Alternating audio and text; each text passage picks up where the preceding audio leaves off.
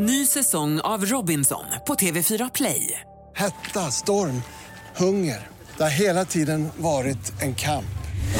Nu är det blod och tårar. Fan, händer just det. Detta är inte okej. Robinson 2024, nu fucking kör vi.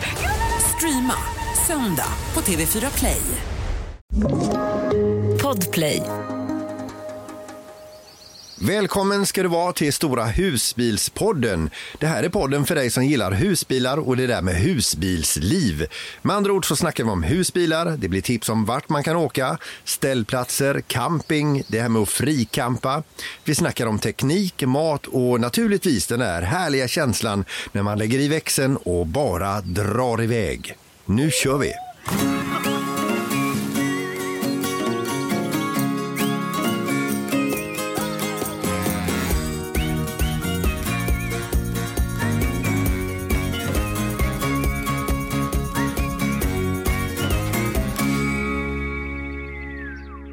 Då är vi alltså redan inne på avsnitt nummer 2 i Stora Husbilspodden och jag som pratar nu heter Peter och är sedan många år programledare i radion på Mix Megapol i Västsverige. Så det har jag gjort för många år, men det här med husbilsägare, det är ju helt ny. Men det spelar ingen roll för att jag har ju med mina stora idoler inom husbilsvärlden då. Mikael och Gunilla till att börja med då ifrån YouTube-kanalen Våra Husbilsresor. Hallå! Hej Peter, hej hej! Hallå, hallå! Hoppas det är bra med dig. Ja, nej, men det är grymt och kul att höras igen. Ja, verkligen, verkligen. Vi ska koppla in mina andra idoler också då. Tommy och Sara från YouTube-kanalen Our Backyard Europe. Allt bra med er? Det är bara bra. Hej, hej. Det är jättebra. Hej. Kan vi börja med att fråga, som Tommy och Sara, vad är ni just nu? Just nu står vi i Halmstad på en ställplats som heter City Camp. Och det var faktiskt vår första ställplats som vi åkte till. Så det är lite back to the roots. Helt enkelt. Så, ja, centralt och bra och nära vatten. Och, ja, trevligt. Ja, och mycket Gunilla. Vi står i Svanshall eller Svanshall. Jag vet inte riktigt vad det heter. Svanshall säger man också. Ja. Ligger utanför Jonstorp nere vid Höganäs. Men precis också havet nära. Vi har näsan i vattnet nästan som man doppar den. Det känns som vi sitter på en båt. För det är liksom det vi tittar ut på här nu. Nu ser ju inte lyssnarna det, men alltså, vi har havet precis framför näsan. Men är det första natt? Är det en eller två nätter? Ja, vi ska vara här i 2 eller kanske till och med 3, ja, tror jag. Hur har era vecka varit då? Nej då, vi har haft det bra. Vi har jobbat och slitit och förra helgen var vi iväg på en liten minihelg upp i Åkulla bokskogar på en liten fårfarm och tog lite lugnt med ett par kompisar. Det är i princip det som har hänt sen förra gången. Det är fint där uppe. Ja, det är jättefint. Det är precis jättefint nu när bokskogarna har slått ut. Mm. Det är helt grymt där. Det är grymt där, ja. Och Tommy och Sara? Ja, var kommer vi från här senast egentligen? Vi kommer från Ullared nu. Ja, där vi det hade jag ju nästan glömt. Jag satt och funderade, vad har vi gjort i veckan egentligen? Men vad har ni bott någonstans? Ja, vi körde dit på en söndag och så stod vi där till på onsdag och så körde vi hit till Halmstad. Så det har varit Ullared-Halmstad helt enkelt. Och då har vi jobbat samtidigt då, på dagarna och Sara har varit lite ledig också och kunnat shoppa på Ullared en hel dag. Ja, hemska tack. Ja, men jag kunde slippa, jag kunde sitta och jobba istället. Det var jättebra. Ja, det är ju gott. Ja. Mm. Ja, vi kan ju också förtydliga för de som inte hörde förra avsnittet, det är ju det att ni bor ju på heltid i er husbil. Ja, precis, och jobbar härifrån och oftast utomlands just nu i Sverige då. Så det är lite trevligt. Peter, vad var din vecka eller 2 veckor, vad det nu handlar om? Har du... Jag har bara funderat. Du har bara funderat, ja. Ja. Du har inte jobbat och sånt som vi andra, nej. Nej, jag sitter oftast och funderar på det mesta då. Ja, pratar lite radio och sånt ju. Ja, men det är roligt. Ja, lite radio har det blivit också. Ja, så att, och här är vi. Så att, ja. Inga husbilsäventyr? Vi ska sticka iväg idag. Vi ska sticka iväg till den ställplatsen som jag vet att ni, Mikael och Gunilla, har varit på några gånger då. Ute i Marstrand. Ja. Mm. Ja, för vi ska dit och träffa lite kompisar nu. Ja, vad kul. Då ska ni stå där på Mjölkekilen. Ja, heter det så? Ja, precis. Det heter den parkeringsplatsen där. Nej, men jag har varit där så många gånger. Jag vet bara att det är en parkeringsplats i Marstrand. Ja, visst. Man ska ha de platserna som är längst bortåt Marstrand. De är bäst. Mm. Du menar i hörnan? Ja, precis. Men då hade du nog fått åkt igår. Ja. Kanske. Jag vet inte hur det är nu. Du får nog se upp tunnelplatsen nu, Peter. Det är lite sen. Den är fin den också. Du, jag är ganska van. Senast i Hönö så stod jag vid soptunnan. Ja. Det är jättebra. Ja. Det är inte lätt att få plats. Det har blivit min grej lite sådär också. Alltså senast när vi var i Henån så... Min fru var iväg och handlade lite grann i affären där och jag satt i bilen, i husbilen och kollade på hockey och sen kom hon tillbaka och hon packade in lite grejer i kylskåpet och jag tänkte inte så mycket på det och sen så gick kvällen, hon hade bett mig att gå bort med soporna så jag gick ju bort och slängde soporna och sen så tillbaka igen och så säger hon bara plötsligt så här, du maten jag köpte sa hon, vad är den? Nej. Nej, jag har inte sett någon matkasse sa jag. Så du hade ett ansvar. Du slängde maten. Ja. Nej, det är gud. Ja, men. Och ställde in soporna i kylen eller? Nej. Men alltså det var ju ingen som hade rört det. Jag hade en sån föreställning som att andra på ställplatserna hade slängt räkskal och grejer över. Men det hade inte. Men jag måste fråga, var det någon som såg dig? Det var nog det. Så att jag försökte ändå täcka över ansiktet. Ja. Inte det minsta generad heller. Nej. Idag så tänkte jag att vi kunde få grotta ner oss lite grann i er, Tommy och Sara, ni som bor på heltid i eran husbil och alltså flyttar in i den och stack ner till Spanien och lever och jobbar från husbilen på lite olika ställen. Någonting som jag är sugen på, det är just det här när ni kommer fram till att vi ska dra utomlands och vi kan sköta allting där. Hur kläcktes den tanken?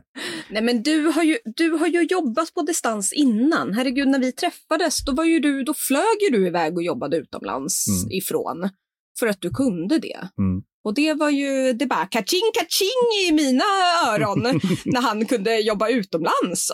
Fan vad nice. Honom ska vi ha. Ja, den kom från hjärtat. Ja, eller hur? Det gjorde det. Och hjärnan rörde eller ja. Nej, men och jag kunde ju ta tjänstledigt. Och därför kunde vi ju prova på att åka iväg eftersom Tommy kunde fortsätta jobba från bilen då istället. Och då sa ju du till din arbetsgivare, vi ska bara prova på det här om det är kul att bo i husbil utomlands. Jag bara, vi vet ju inte om vi kommer tycka om det här. Så bara, eller hur Sara? Som om jag inte skulle gilla det här livet. Nej. Men det kunde jag ju inte säga till min chef när jag ville be om tjänstledigt. Men då drog vi bestämde oss i alla fall att åka till Spanien. För det var i mars då när vi drog iväg första gången. Och då är det ju ganska kallt här uppe i Sverige. Så då tänkte vi, ja men Spanien är ju varmt och skönt. För där var ju också dina föräldrar under vintern. Så då åkte vi ner och mötte dem innan de började köra hemåt. Och så jobbade vi på dagarna och sen turistade lite på helgerna. Och flyttade oss och hade ett vardagsliv helt plötsligt nere i Spanien. Men alltså inser ni ganska fort att det här funkar? Ja. Vi hade ju då bott också i husbilen i Sverige i några månader, 3 månader utan att ha behov av att vara i en lägenhet. Det är ju liksom, vi stod ju utanför ett industrigarage här i Halmstad och där inne fanns det toalett och dusch och vi hade el och vi hade tvättmaskin och vatten till försel. Mina föräldrar hade ett industrigarage som de min pappa är rörmokare så han fixade lite i det där garaget. Men, och då, det som gjorde var då hade vi redan bott i husbilen och sen bara råkade den vara i ett annat land, i Tyskland, i Frankrike, i Spanien. Det spelade liksom ingen roll för vi hade vant oss vid hemmet, var ju inne i husbilen. Så det spelar ingen roll vilken utsikt man har om man trivs här inne. Och men det är ju det här som är det coola ju. Ja. Men vilken är skillnaden då om man säger bo i husbil i Sverige jämfört med i Europa? Vad är liksom skillnaden, den största skillnaden? Om man bortser från vädret då, såklart. Nej, då vet vi inte. Nej. Alltså värmen är ju det primära och det är därför vi drog iväg egentligen. Det är liksom det som är våran drivkraft till att vara ute. Alltså det är mycket skönare och man mår mycket bättre i värmen tycker vi. Det måste vara skönt att slippa den svenska vintern. Om man kan bara fly härifrån liksom, och vara borta. Även om det kanske inte är jättevarmt i Spanien på vintern i januari kanske, så är det ju ändå bättre än här hemma oftast. 2019 hade vi mellan 20 och 25 grader på julafton. Så ja, det är lite varmare där nere då. Ja, men det är perfekt ju. Ja. Så.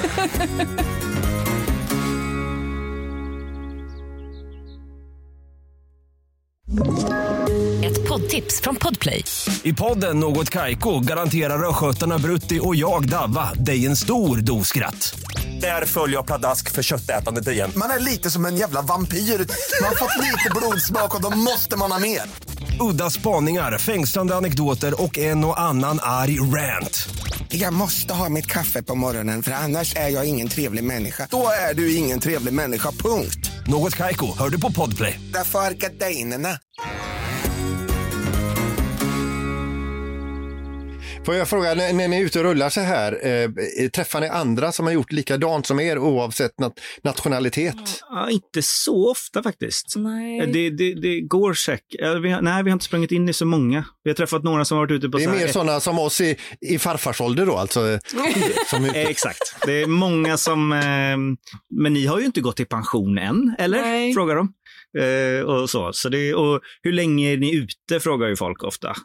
Ja, tills vi måste åka tillbaka till Sverige igen. Alltså det finns ju, vi har ju ingen tidshorisont egentligen, förutom vissa cykler. Man måste kanske vara hemma en gång om året för att besikta bilen då, för den är ju fortfarande svensk. Men för att komma tillbaka lite till Nillas fråga där, om vad som skiljer. Alltså jag tycker det skiljer så mycket från ställplats till ställplats även här i Sverige. Ja. Så det är inte så stor skillnad. Man kan inte swisha in betalningarna i utlandet då. Vilket vi gör här. Vi swishar för varje natt vi står här. Men det är ganska likt. Alltså det varierar ju så pass mycket här. Och det varierar lika mycket där ute. Ute i stora vida världen. Men på något sätt så känner jag också att jag är nog mer positiv. Och kanske lite gladare när jag kommer ifrån Sverige. Och känner att man kommer närmare värmen och man träffar andra människor som också kanske, nu är inte vi på semester, även om det kanske kan se ut så och verka så ibland. Men det här är ju vardag för oss att träffa, man ser nya grannar hela tiden, man träffar nya personligheter, vi står på nya ställen, så det är svårt att se. Vi har ett lugn i alla fall i oss nu. För vi behöver inte gå ut och klippa den där gräsmattan eller måla om det där rummet eller köpa den där nya soffan som man har funderat på ett tag. Utan ni förstår ju de tankarna. Vi har ju inte det alls i oss nu. Och hade inte ens det då. Nej. Kanske, när vi väl flyttade ut. Nej, så men det måste ju vara en stor del av liksom, just här, harmonin. Att slippa alla de här måsterna runt omkring. Nej, men alltså, det är ju fortfarande det här... Jag måste fortfarande diska. Jag måste fortfarande tvätta. Alltså nu, det var det jag skulle komma till. Jag kände bara, när ska de börja prata om det där med tvätt? Så det finns en massa måsten i alla fall. Har ni en sån tvättmaskin i bagagen? Det finns faktiskt folk som har det. Vi har sett det flera stycken. Men vi har inte det. Men alltså, jag måste fråga här nu. Alltså, här i Sverige då, nu när ni är här. Alltså, här inne är ju... Nu har jag i och för sig inte gjort det på ett tag, men det gör ju det.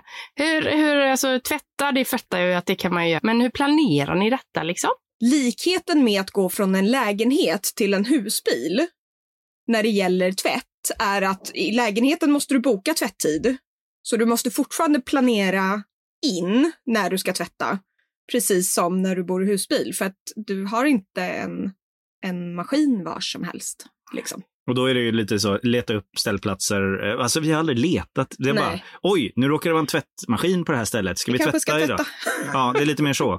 Så vi har ju liksom buffert på kläder kan man säga, uppåt. Men hur får du plats i husbilen med detta? Är det liksom, jag ser detta framför mig, bara linorna. Linor i min husbil. Det roliga det är att i den förra bilen, LMC:n vi hade, då var garaget så stort så att när vi stod stilla på ett ställe och hade tagit ut möbler och allt det här, Då fick vi in våran tvättställning som är en sån här som man viker ut armar liksom. Eller vad man ska det blev säga. En tvättstuga. Ja, men precis. Så om den inte hade hunnit torka, då slängde vi in den i garaget. Ståendes. Nu i den här bilen så är inte garaget riktigt lika högt i garagedelen, utan då hamnar den på kvällen på bordet. Alltså där ni sitter i soffgruppen. Ja. Jaha. Nej, det funkar jättebra faktiskt. Men det går, det är ju ändå när man sover liksom. Ja, exakt, hade det regnat så hade det varit lite konstigt att vi haft den här och så suttit och försökt spela kort under den. Nej, det hade varit, jag ser det framför mig också faktiskt. Kalsongerna hänger här. Kan du flytta dina kalsonger lite, för jag ser inte vilket kort du la ut där.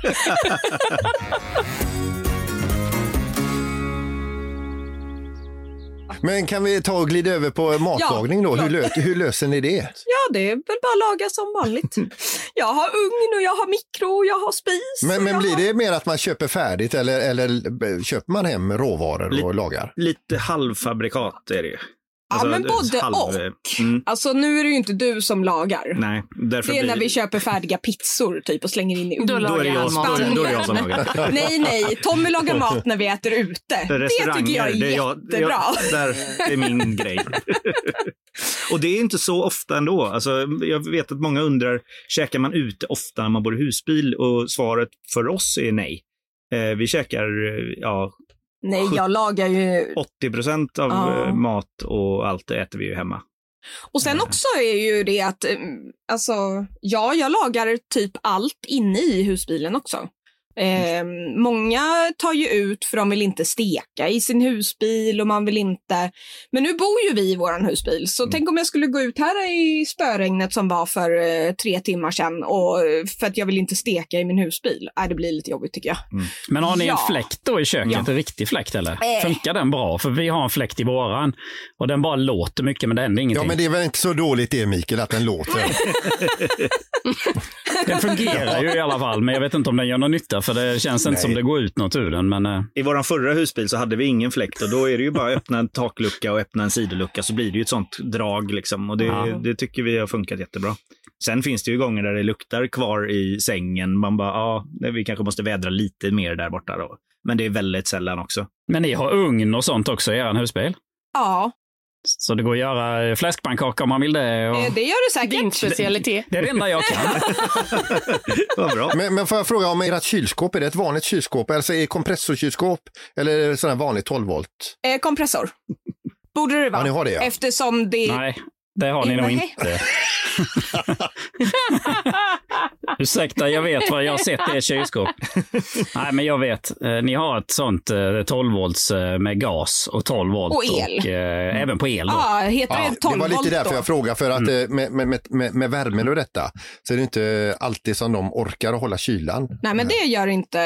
Nej, det gör det inte alltid. Nej. Man brukar få öppna luckorna på utsidan, kan man öppna ibland, så man får lite bättre ventilation bakom kylskåpet, så blir det lite bättre. Men då kan Mikael tipsa er om kompressorkylskåp här nu. Ja, ni skulle ju ha haft ett kompressorkylskåp. Ni som bor på heltid skulle ju ha det. Helt klart alltså. Men då går inte att köra på gas, då måste man köra på ström, på 12 volt. Men det är klart, och sen så låter de väl lite också, så det kan vara inte jättekul. Jag vet att vi har ingen kompressorkylskåp. Nej, men det har inte vi heller. Nej. Nu vet vi det.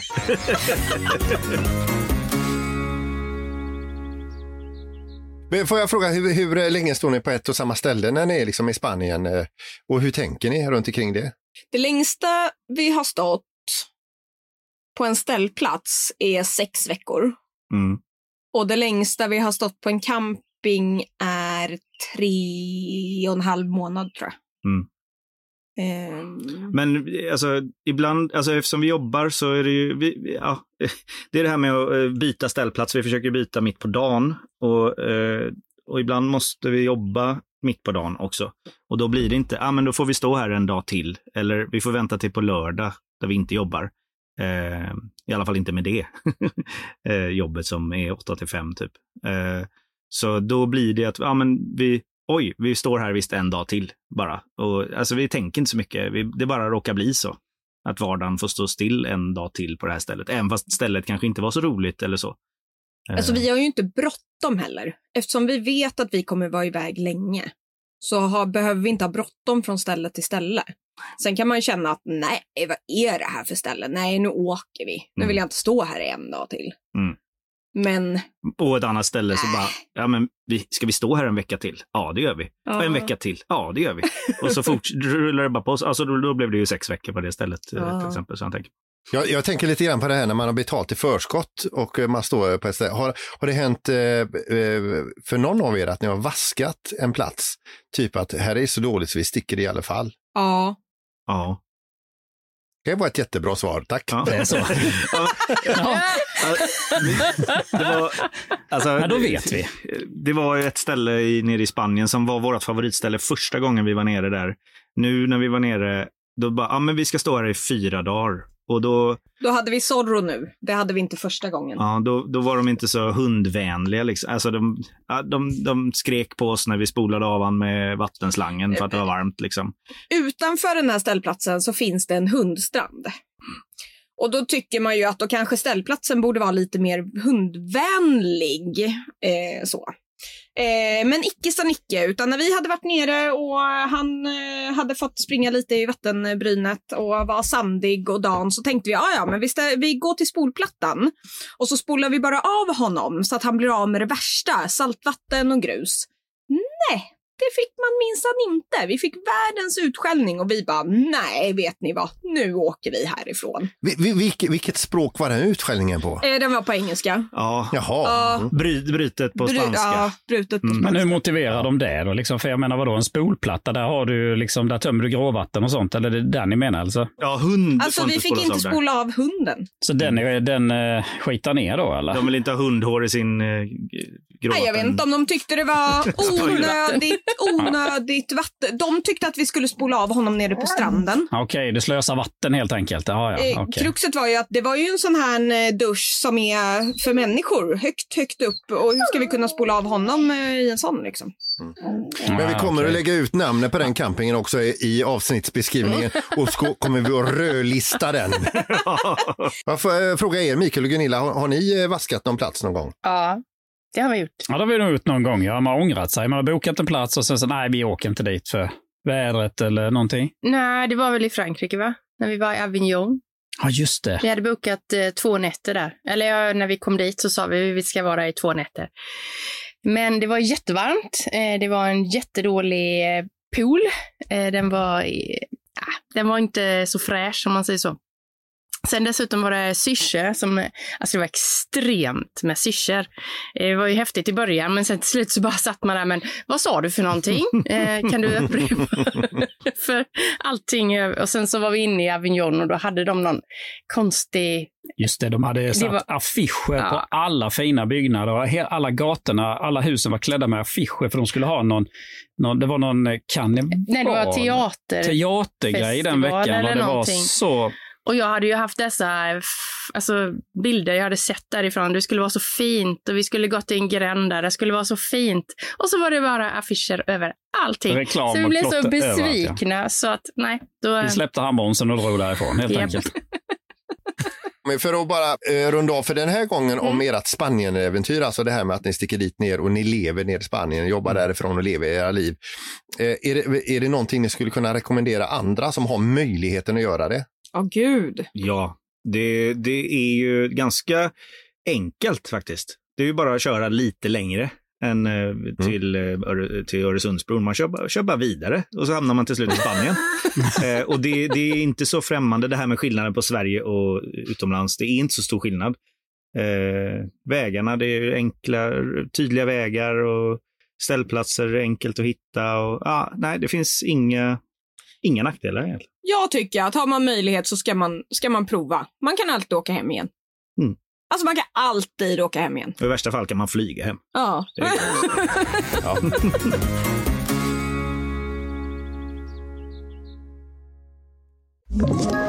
Ett poddtips från Podplay. I podden Något Kaiko garanterar röskötarna Brutti och jag Davva dig en stor doskratt. Där följer jag Pladask för köttätandet igen. Man är lite som en jävla vampyr. Man har fått lite blodsmak och då måste man ha mer. Udda spaningar, fängslande anekdoter och en och annan arg rant. Jag måste ha mitt kaffe på morgonen, för annars är jag ingen trevlig människa. Då är du ingen trevlig människa, punkt. Något Kaiko, hör du på Podplay. Därför är gardinerna.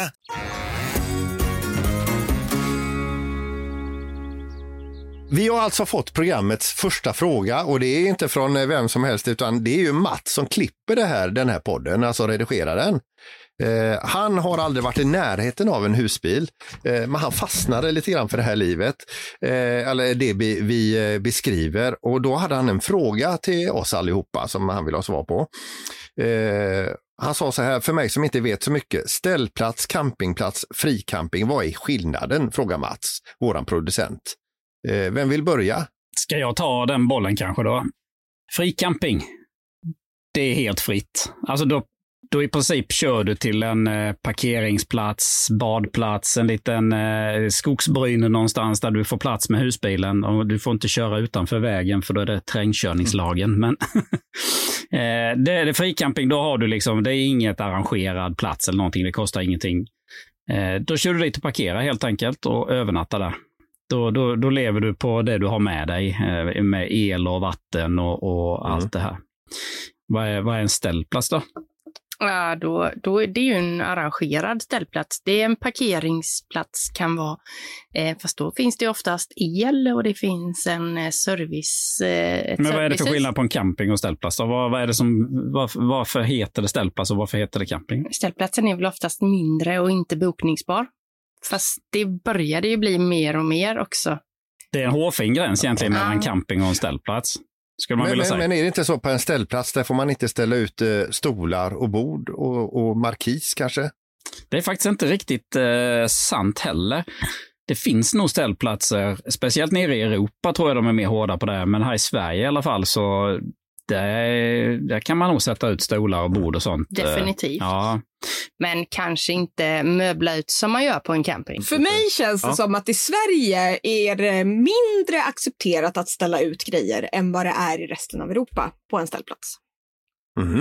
Okej, det var annorlunda. Det har inte vi upplevt. Tält förstår jag om det kanske inte är tillåtet, men markis och solskydd och lite sånt där. Stolar och bord och mattor och vi har all... Ja, nej, de är inte alls lika hårda. Varit med om att man inte får ställa ut något. Nej. Snarare det... här i Sverige. Och det ska vara 4 meter här i Sverige och det är så mycket hitan och ditan. Men utomlands har du liksom inte det. Tyskland upplever jag mycket att de har mycket, alltså där ställer man inte ut mycket. Och de ställplatserna som vi har varit på där, många av dem i alla fall, är liksom, det är ju nästan som parkeringsplatser. Alltså, det är inte 4 meter. Ja, det är inte plats att sätta stolar mellan vissa ställplatser. Nej. Sådana åker ju inte vi gärna till. Det är ju nödfall på övernattning. Det är lite mer parkeringsplats då. Sen finns det ju andra, alltså, finns ju undantag såklart. Men alltså, om man ska gå tillbaka till frågan så, alltså ställplats är egentligen tänkt, tror jag, mer för en snabb övernattning, för du är på resande fot. Du ska liksom åka dagen efter, du vill bara stanna och sova, sen kör du vidare, du ska långt. Men här i Sverige har det kanske mer blivit som en alternativ till en camping helt enkelt. Men sen är det väl så också, man kan tänka sig ställplats om man kommer nära en attraktiv ort, typ någon kustort eller sådär, så man kan ställa upp för natten, sen så kanske då själva platsen du står på är inte den mest attraktiva utan orten som du besöker mer eller mindre som de ska vara behållningen. Så är det helt klart också. Absolut. En grej som jag tänker på, skillnaden mellan ställplats och camping också, det är väl att ställplatser från början i alla fall kanske var mer till för husbilar kontra husvagnar. Nu finns det säkert folk som kommer till en ställplats med husvagn. Vi hade en här igår till exempel från Nederländerna som kom hit. Men campingen är då mer, lite mer allt möjligt. Det är tält, det är husvagnar och husbilar blandat. Säkert flera alternativ. Jag kommer inte på stugor och vanliga bilar med pop-up-tält och allt möjligt. Ställplatsen ser jag mer som att det nästan bara är då husbilar. Det finns till och med, vi pratade med en ägare nere i Spanien där. Han hade bara tillstånd för att ha 5 husvagnar och 95 husbilar. Så det kan ha med tillståndsgrejer också att göra att de skiljer sig åt då. Men som du var inne på, att det finns liksom el, det finns duschar, det finns toaletter, det finns allt möjligt också på en ställplats. Så det är inte där det skiljer sig åt. Det kanske är lite mer, det finns en pool på en campingplats oftare kanske. Jag vet inte. Fast vi har varit på ställplatser där det finns pool också. Ja, exakt. Det finns inga tydliga regler. Nej, man vet inte riktigt. Men alltså det som kittlar mest tror jag när man går och tittar i en husbilsaffär eller ja, en sån här affär, det är, om man tittar på en husbil. Det är väl egentligen det här att man föreställer sig hur fint det är att frikampa med den. Att man står vid en sjö, man är själv, det är vackert, det är promenadstråk och så vidare. Det är också det som får oss att lägga ut sådana enorma summor på solpaneler, litiumbatterier, Victron elmätare. Instagram-bilder också. Man lägger ut. Ja, fina Instagram. Ja. Men ni Mikael och Gunilla, ni har ju frikampat mycket, kan man inte säga det? Jo, nej, det har vi gjort. Vi har faktiskt mer och mer på senare år här nu faktiskt frikampat mer och mer. Och vi är ju ute faktiskt lite tidigare på säsongen än vi har varit tidigare också. Så man är ute kanske i slutet på februari, mars, april. Då är man ganska ensam ute än så länge och kan liksom hitta de här riktigt guldkornen kanske vid någon liten sjö i någon liten mysig skog där man kan stå helt och inte störa någon helt själv. Och det tycker vi är bäst, jag i alla fall. Är det inte lite grann också så att det är just kontrasterna, att man står kanske för sig själv vid någon badplats på vår eller höst och det är jättefint och man är ute och går och så vidare. Så har man liksom naturen, man är mitt i naturen, sen så kliver man in i ett hem som är top notch. Det finns allt. Precis, och man har sin kudde, man har man har alla sina grejer, du behöver inte packa upp och packa ner. Kläderna hänger i garderoben, det är det precis. Som är lite grejen. Men sen, vad det gäller frikamping tänker jag, vad vi har ju pratat om det också, vad som är frikamping. Vi stod uppe i Hofsnäs herrgård. Och då var det ju en ställplats, men den var ju full, och så lite längre bort så stod det ju campingplats max en natt. Men då var det ju ingen ström, ingenting, men det var en liten toalett och super bredvid. Så tar vi, är detta fricamping eller är det inte fricamping? Det är ju inte fricamping om de har där det står campingplats på skylten, men det kostar inget. Nej, men det är också det känns fricamping. Ja, men precis, det är nog många som tänker att bara för att man står utan ström och man kan ha sina litiumbatterier och sina solpaneler och sånt som är kul, då är det fricamping. Ja, så att det är, där är jag också lite inne på det. Det är ju bara att rycka strömmen så är frikampar du i mitt huvud. För att en grej som jag tror Peter, du nämnde någon gång att du kanske inte har frikampat så mycket och hade testat på det. Men egentligen skulle du kunna testa och sova ute i husbilen utanför huset och bara rycka sladden och bo där ett dygn och se vad det är som händer med husbilen. Alltså känna på vilka eluttag är det som inte funkar. Oj, jag kan inte starta tvn eller vad det nu kan vara. AC:n funkar inte längre. Alltså bara uppleva den, alltså testa fricamping. Ja, men det är det som vi kommer att stå i natt till exempel på Marstrand. Vi har inga kablar där och det blir ju en typ av fricamping och vi är ju hänvisade till gas och batteri.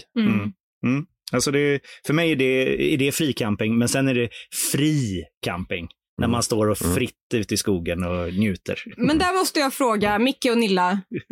Är ni aldrig nervösa när ni ska köra ut på någon skogsväg någonstans? Jag tänker ju så här, tänk om det kommer zombies. Det inte kan vända. Nej, alltså att man har för stor bil. Jag förstår ju med en plåtis eller någon skåpbil. Eller... Men det har ju inte hon. Ja. Nej, jag tänker nog mer på zombies. Aha. Jag tänker mer på att bilen är stor, för jag sitter ju ofta på en Finland då. Och vissa ställen, när vi var vid en sjö bara nu för några par månader sedan, då fick vi faktiskt backa ungefär 400 meter kanske för att vi mötte en bil. Det var lite jobbigt. Det kan ibland ta udden av det, eller faktiskt lite grann när man kommer fram till en plats. Här vill vi stå och så, men sen hela kvällen så sitter man och tänker på hur ska jag komma härifrån? Så men det är lite så, man får släppa det bara liksom. Men... man kommer därifrån på något sätt, man får bara ta det lugnt. Ofta så står vi faktiskt inte på sådana ställen, och det är likadant det här med skyltar.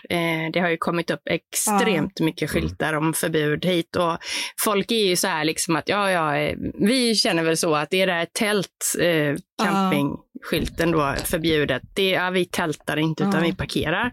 Men det är ju en jättegrå zon. Står det förbud för att du får stå där mellan klockan 22 till 08 och parkera, då står vi ju självklart inte där. Och är det en husbil som är överkryssad, då står vi inte heller där. Ja, men Gunilla, ska vi inte göra så här att något avsnitt så får, vi ha Gunillas frikamparskola? Ja! Ja, men du går igenom lite grann hur du tänker och vad man bör tänka på när man åker ut någonstans och vad man kan mötas av och zombies. Ja. Fan vad nice, det är bara att bjuda in dem.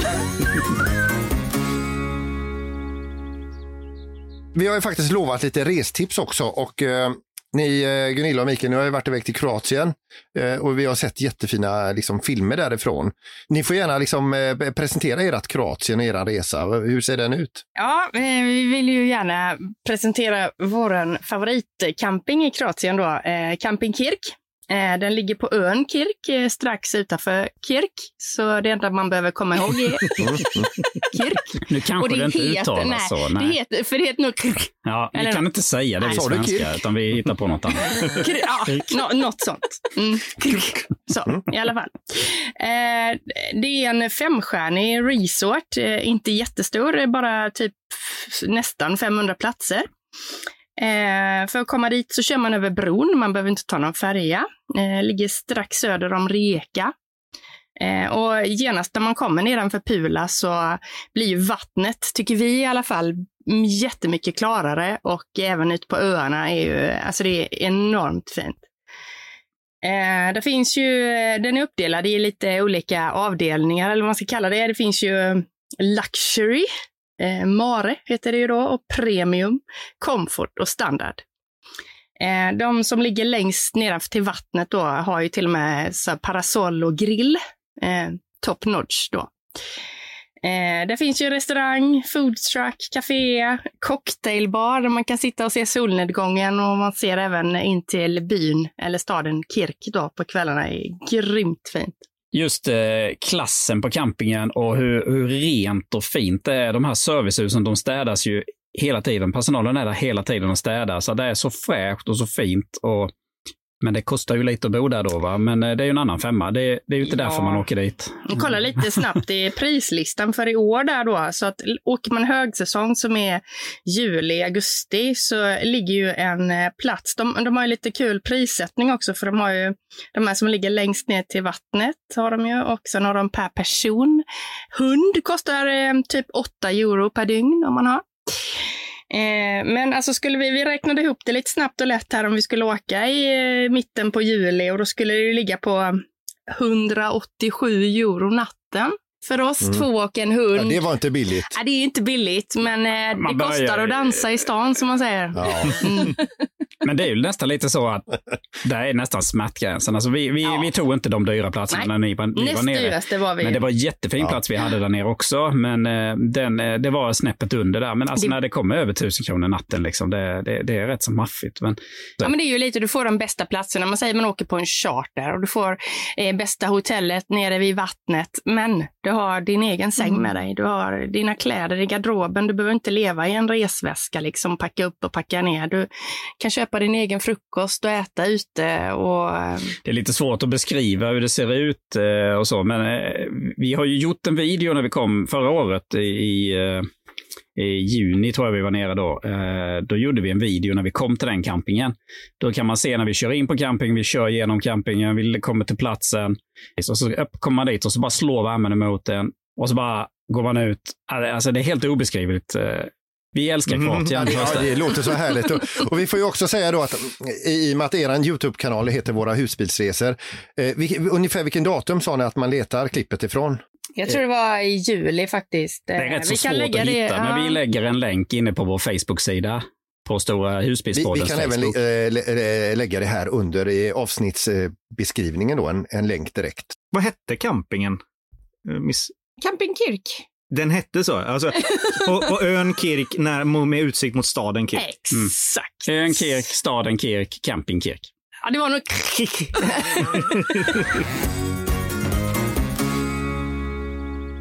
Och så kommer vi in på crescendo till programmet här. Äntligen. Programmets komma fram öl. Det är så här då, när man har kommit till Kroatien, det är det som jag pratade om innan, och man kommer ut i den här värmen, man tycker det är jättegott att komma fram. Och när man har vevat markis, du har lagt ut din matta, du har tagit fram bord och stolar, det är då det är dags för den här komma fram-ölen. Mm. Det finns ingen som är bättre då än en riktig kroatisk Karlovacko heter den. Nu uttalas det kanske inte riktigt så, men den är jättelättdrucken. Jag ska ta en här nu, tänkte jag. Den har nummer 1510 på Systembolaget om ni vill köpa den där. Vi köper ju den i affär nere på campingen förstås. Och sen ska man smaka på den här. Man ser ju hur god den är. Den är ljus och fin. Nu har jag ingen öl i handen, men jag tar mitt kalla kaffe här och så skålar vi. Skål! Ja, skål. Skål. Välkommen fram. Tack. Välkommen fram. I nästa program då tänkte jag att vi kunde ta upp det här med appar till husbilsliv. Och där är ni båda ganska duktiga på appar och ta er fram och använda. Vi är beroende av dem faktiskt. Det är det enda sättet vi hittar våra ställplatser och campingställen. Utöver det då så blir det ju restips, och jag tror att det blir slottscamping i Frankrike nästa program, bland annat. Och sen så får man gärna vila ögonen på era YouTube-kanaler. Får ni gärna göra lite reklam för era kanaler, för de står ju i beskrivningen nedanför här också. Ja, våran heter ju Our Backyard Europe. Så det är våran uteplats, Europa helt enkelt. Ja, våran heter bara Våra Husbilsresor. Ja. Inte era utan våra husbilsresor. Vi nöjer oss för nu och så släpper vi handbromsen, tackar för oss, rullar iväg och så hörs vi nästa avsnitt. Ha det så bra. Tack så hemskt mycket.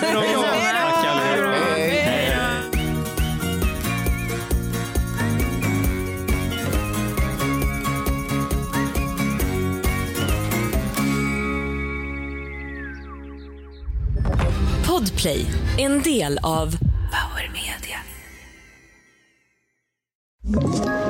Ett poddtips från Podplay. I Fallen jag aldrig glömmer djupdyker Hasse Aro i arbetet bakom några av Sveriges mest uppseendeväckande brottsutredningar. Går vi in med hemlig telefonavlyssning och då upplever vi att vi får en total förändring av hans beteende. Vad är det som händer nu? Vem är det som läcker?